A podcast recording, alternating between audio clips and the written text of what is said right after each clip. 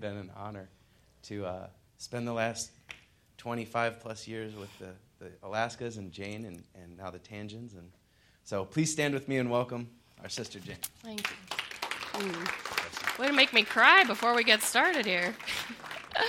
Good morning. God bless you. Good to be with you. It's been a minute, huh? Well, thanks for having me back. Oh, thankful to be sharing a bit of my heart, a bit of God's word this morning. Does anybody else find it hard to believe that the Christmas fellowship is two weeks away? Like, does this season give anybody else anxiety? I look at my schedule and I'm like, I'm a crazy person. If you're going to add one more thing to my calendar, I'm going to. But that's why that's what I'm here to talk about. Um, this time of year can be super confusing for people. Um, it's a time that's supposed to be portrayed as the most wonderful time of the year.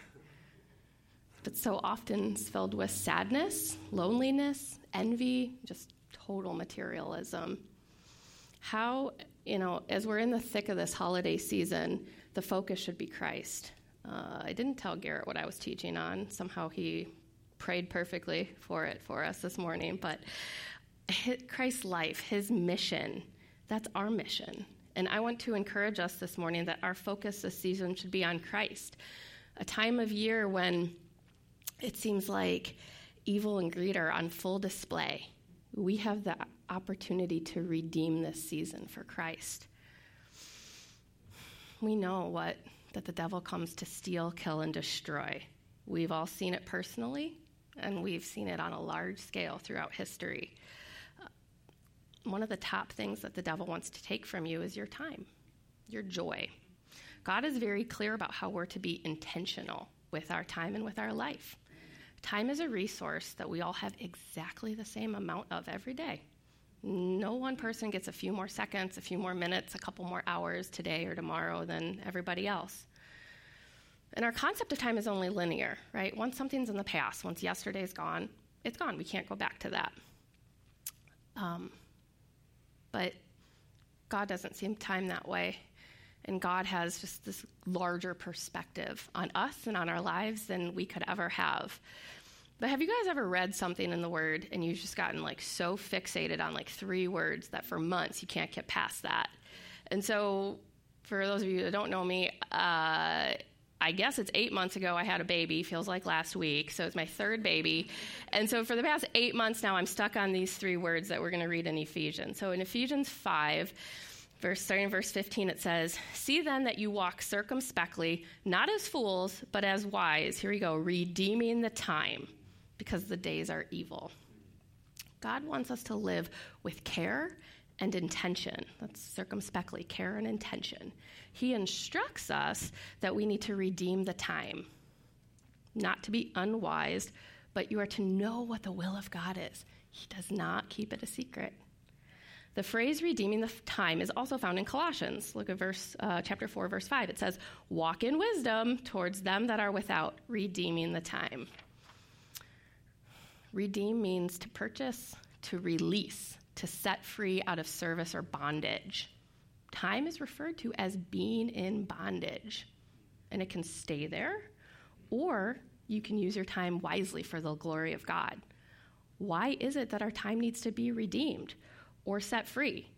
What did we read in Ephesians 5:16? Because the days are evil. Twice we see that the wisdom of God is needed to redeem time from evil. The reason we take time to celebrate Christ's birth is because we needed a Savior. God promised one, and Jesus being born was a fulfillment of so many promises. And I'm not really going to talk about that. Bob's not here, but I don't want to steal his thunder two weeks from now about Jesus Christ being born. But um, God has delivered you from darkness. The redemption is complete. Ephesians 5:16 though said the days are evil. So who does time belong to? Why do we have to walk in wisdom and be set free from bondage? Set our time free from that.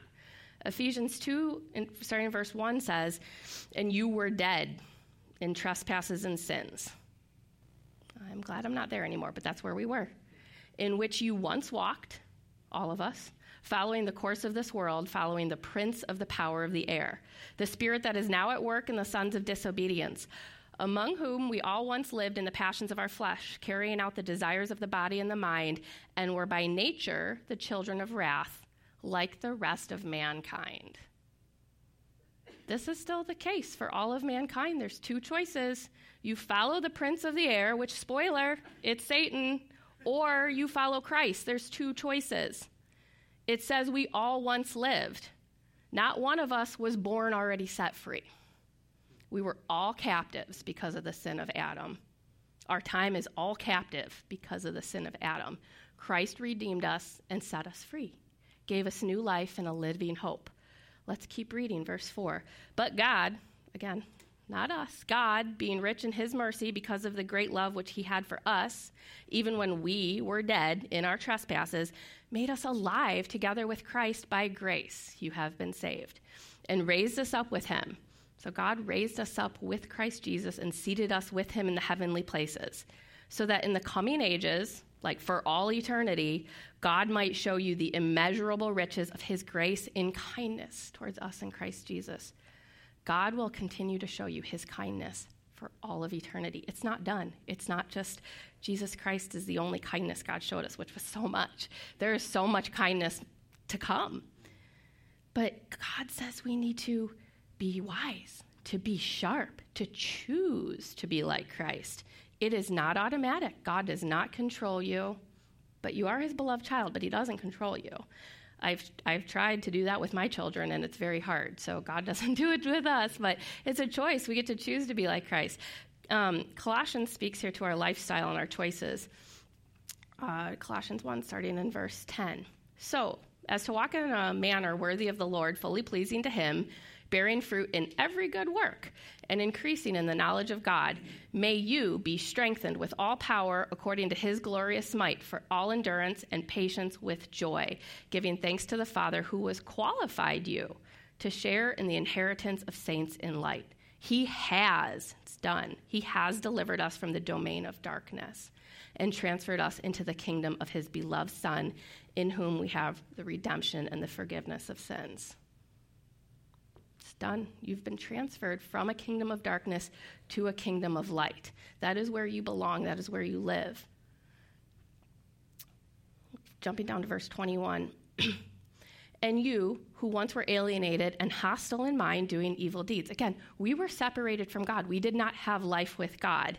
He has now reconciled you in his body of the flesh by his death, in order to present you holy and blameless and above repro- reproach before him. God didn't just rescue mankind from that power of darkness, which was certainly, again, more than we deserved, but He made us alive in Christ. The Spirit of His very Son dwells in us. We're children, we're heirs. That is something that should empower you. We were far from God. We had no relationship with Him. He rescued that relationship in Christ. In Christ, He presents you before Himself holy and blameless. He wants that for you, and He has made you that way. We all have a really comfortable life here compared to so many people around the world. People around the world literally live in garbage and despair. I'm, it's very sad. And as Americans, it's hard to look at all this stuff we have and really see why we ever needed to be rescued from anything. I got it pretty good. What do I need to be rescued from? But when you tear the curtain of stuff and self gratification away, you see the sin and the greed and the sadness and despair in every single heart, every single person in the world. It doesn't matter their level of wealth, socio- socioeconomic status, any of that. It doesn't matter. Every heart, every good, every evil, God is aware of it all said back in verse 10 that those who walk in a manner worthy of the Lord will bear both fruit, godly fruit, his spiritual fruit, and will increase in knowledge. People who spend time with God are often privy to information that helps them do the will of God. You can't expect to do the will of God if you don't know what it is and you don't spend time with Him, right? Um, spending time with Him is how you're going to hear words of wisdom and words of knowledge. Spending time in prayer, being quiet, that is how you're going to get the instruction. Busyness, craziness, there's too much clutter. We need to be still, know God, get the wisdom. There are dozens of records throughout the gospel where Christ knew exactly the thoughts and intentions of others' hearts because he constantly walked with God and he was ready to receive information from him. There are good works that God has prepared you to do, but you won't know what they are if you're not ready to listen. But we also need to be prepared for evil and temptation because it's real. Don't be so foolish to think, well, I've got God. I can just sit around, keep my blinders on. I don't have to do anything. I don't have to think anything. I can just be passive. Yes, you do have God, but He has given you His Word. He has given you His Spirit. He constantly wants to commune with you to help you, to encourage you, to protect you. Because there is a prince of power of the air, and we don't want you to get swept away by deception, by lies, because it, he's real. Satan can't steal eternal life from you, it's sealed, but he can make time here a nightmare. I don't want that for you, and God doesn't. His purpose for you is peace and joy. But let's read in 1 Peter it says, Be sober minded. That's to have clean, whole, saved, delivered thoughts. Think thoughts of Christ, think thoughts that are in God's word, not thinking thoughts of de- deceit or don't think thoughts of being um, defeated. Be watchful, be ready. Your adversary, the devil, prowls around you like a roaring lion seeking someone to devour. He's prowling around seeking someone to devour. Resist him. Be ready, resist, be firm in your faith, knowing that the same kinds of suffering are being experienced by your brotherhood throughout the world. It's not just you, it's all of us throughout the world. And after you've suffered a little while, the God of grace, who has called you to his eternal glory in Christ, will himself restore, confirm, strengthen, and establish you. The roaring lion wants to destroy your life, your marriage, your church, this church, he wants to get you to stop following the Good Shepherd. That's his goal. The same temptations, the same hurt and damage is happening all over the world. And a big trick, though, is I don't have to do anything. I'm good. I'll be passive. And that's exactly when you get devoured.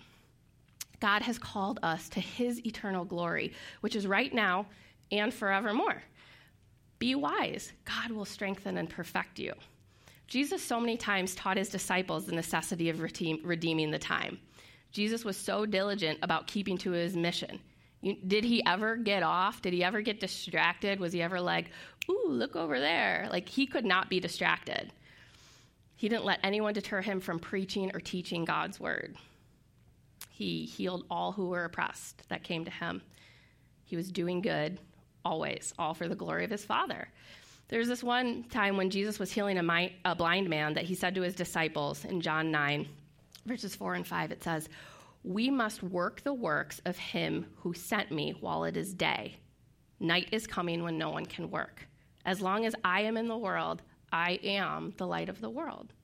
The purpose of Christ's life was to redeem us, to be our light, to bring us back to God our response is to love God and to live for God, not just on Sunday, not just on Christmas, but from the morning you wake, the moment you wake up to the moment you go to sleep, from your first to your last breath. It's for God.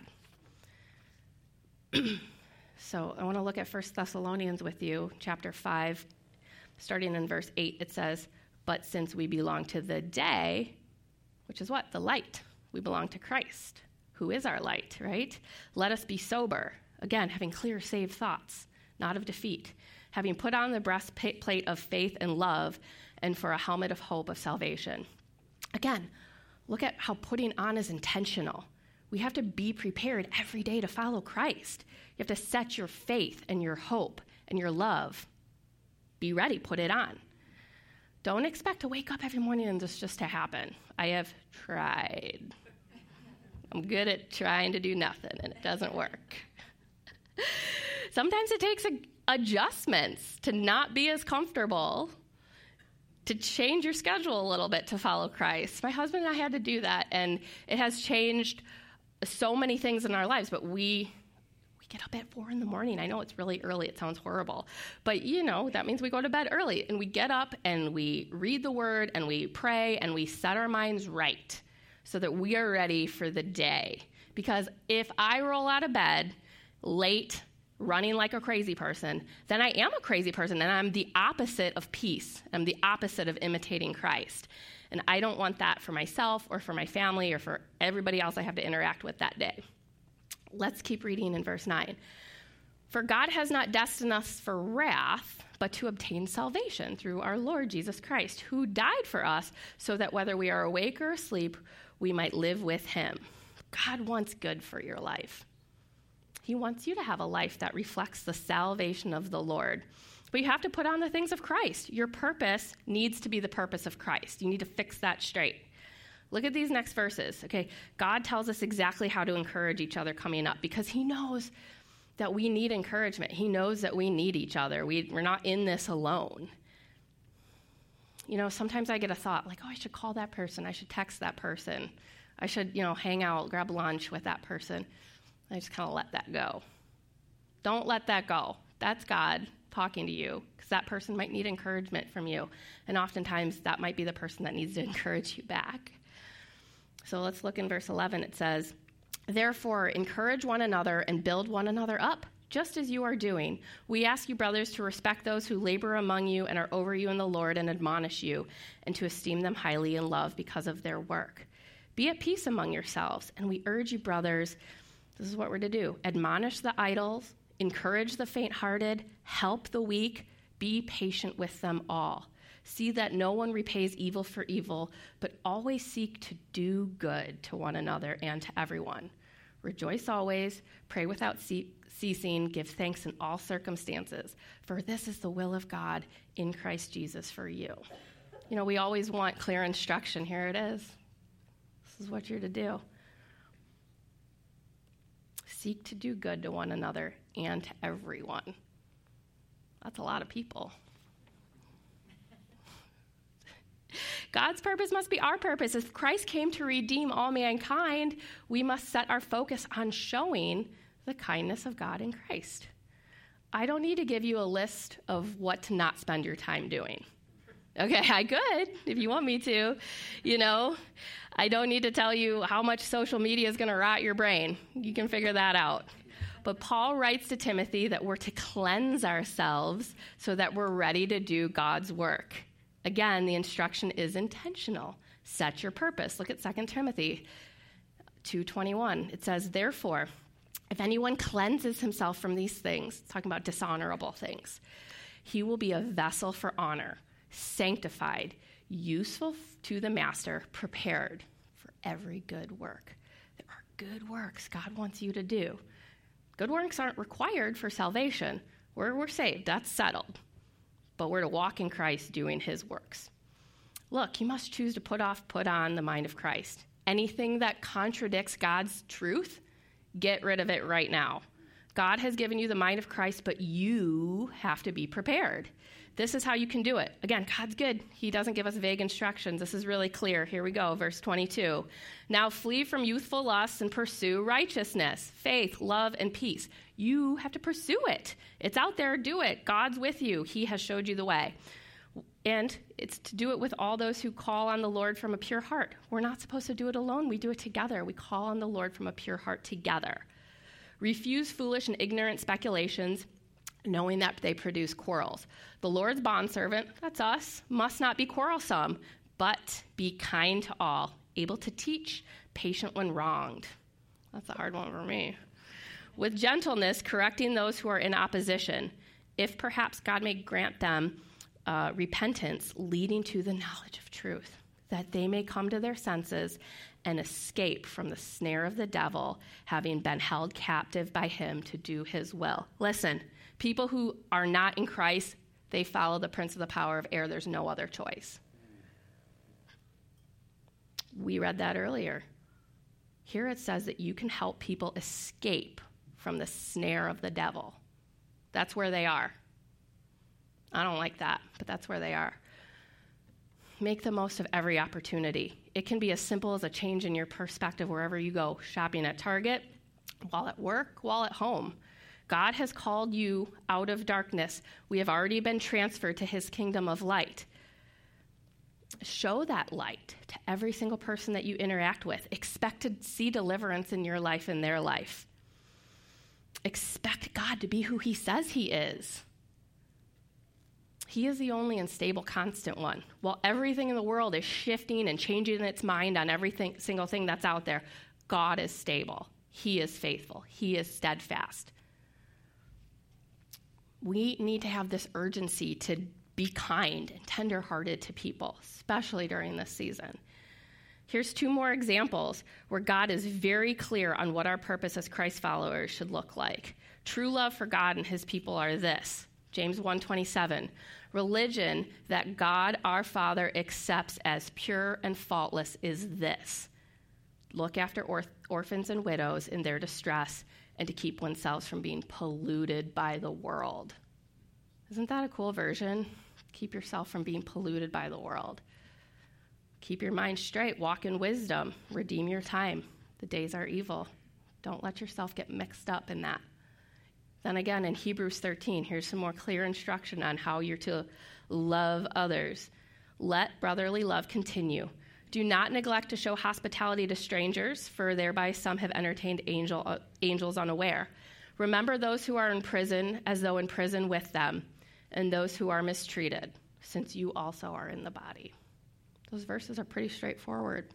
Our charge is to love people always from a pure heart, not expecting anything back.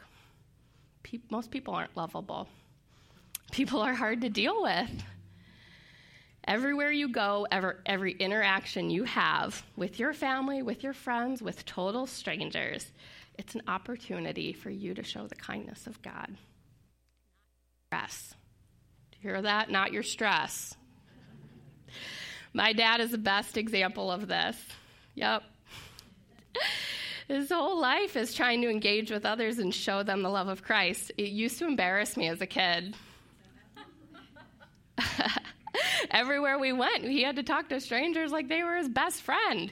Like, can we just go? But that example sticks with you.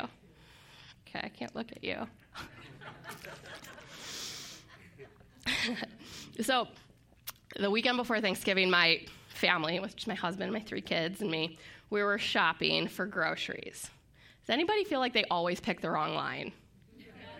And that could mean different things, but I always pick the wrong line. Okay, so we've got our whole cart unloaded, and the bagger disappears. You know, my kids are grabbing things like from the candy line. Like, why does it have to be so close to the side of the cart? So, anyways, I'm just like, oh my God. And the checkout lady is frazzled. You can just tell. She's like hair and her sweater, and she's just like trying to bag our stuff while she's checking out. And so I could be frazzled. Like the person behind me was starting to unload their stuff. I was like, oh, oh, like rolling their eyes and totally exasperated. And this, like, this can build, right? And everybody is feeding off of each other, and we could be totally just like crazy and rude and disrespectful. But so, so here I am wearing my baby, right, in my Ergobaby. My kids are in the double cart. And so my husband and I were like, let's bag. So here I am, I'm bagging the stuff with the baby. She's like grabbing stuff. But we're awesome. We love it. We're like, how are you doing? You're having a, you, you are doing so good. My husband's just building this woman up. Like, thank you so much for your service. Like, you are working so hard. Like, like I hope you have a great Thanksgiving. Right? And you know what she did? She smiled and she was like, No one appreciates me but you guys. This is so wonderful. Like, thank you for your help. You have a choice in that situation to be totally exasperated or to be Christ. And it's one way or the other, it's both contagious because then the person behind us stopped being exasperated and started being thankful. And we saw that person starting to bag their own stuff when we left. So we just changed all their days because we decided we're going to help. I mean, it's little things like that that you think like, oh, I'm at the grocery store. Why do I have to bag my own stuff? Like that's dumb, but it's just that the littlest thing like that could just change the whole woman's day, right? It's because you, when you know you're an ambassador for Christ, your whole world, your whole life, your whole perspective changes because you know your calling and your purpose. You don't need to constantly search for the meaning of life. You, right? Because you're rooted in Christ. I truly feel sad and compassion for people who are atheists or don't have Christ because they think their existence is random and by accident. They have no purpose set deep within their heart.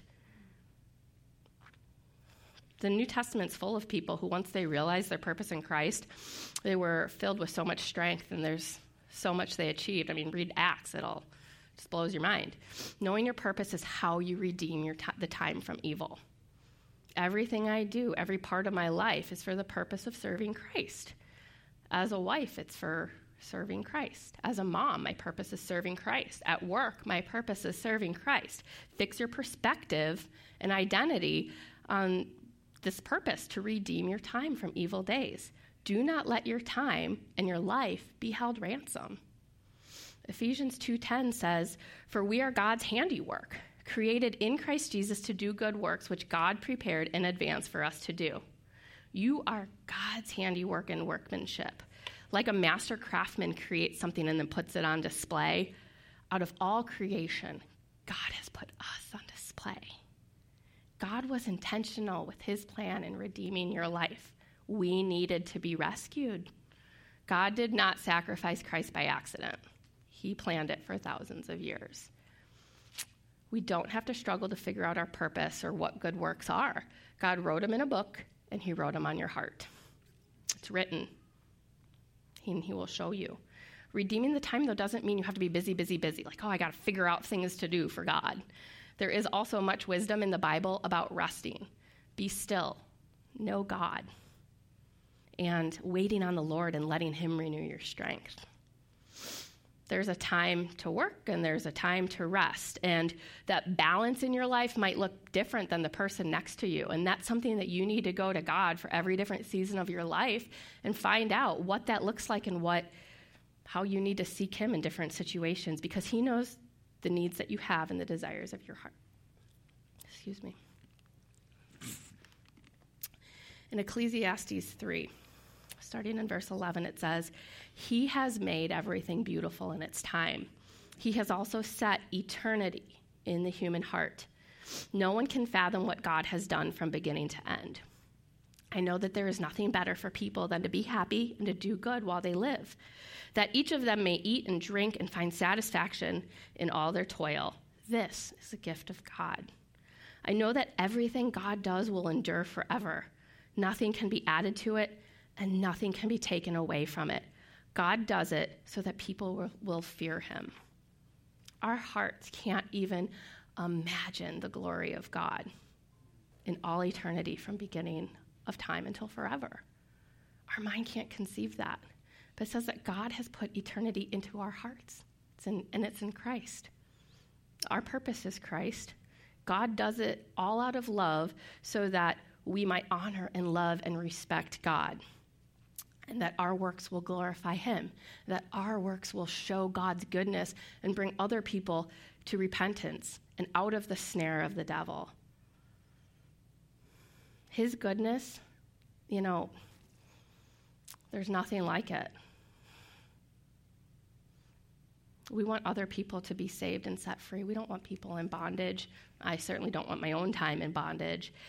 Everything God promises, He does.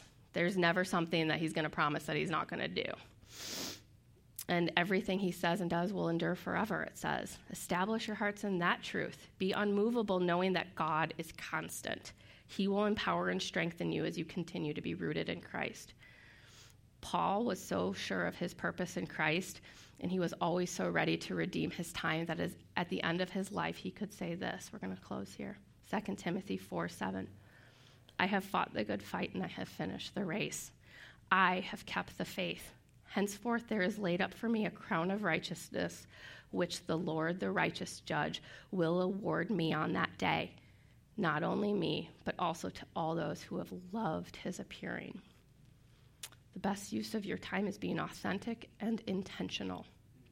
Love others and cling to what is good, abhor what is evil.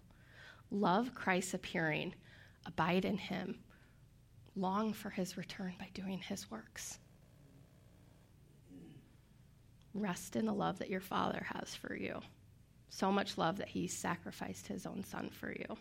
Let's fix our minds and hearts on the immeasurable kindness that God has shown us and promised to show us for all ages to come. When we do that, we can redeem the time from evil, being wise and living as Christ.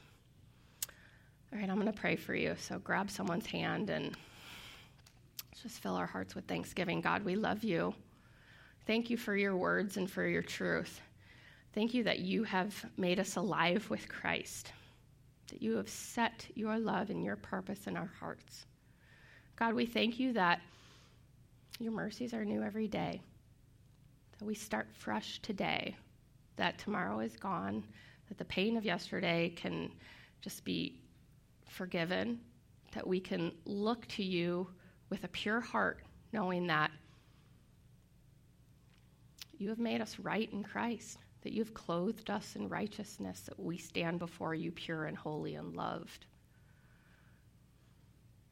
God, help us to take time today in this season to honor you and honor Christ, to show your kindness to those we come in contact with. That everywhere we go, people know that we love you because you first loved us. We thank you that we can honor you in all that we do. And God, we look forward to the return of Jesus Christ. We know that that day is going to be amazing, and we thank you that we can live every day in just glorious expectation of bowing down and seeing him face to face. We love you, God, and pray for this week ahead to be one filled with victory, for redemption, for great hope in our living Lord and Savior. And it's in Jesus Christ's name that I pray. Amen.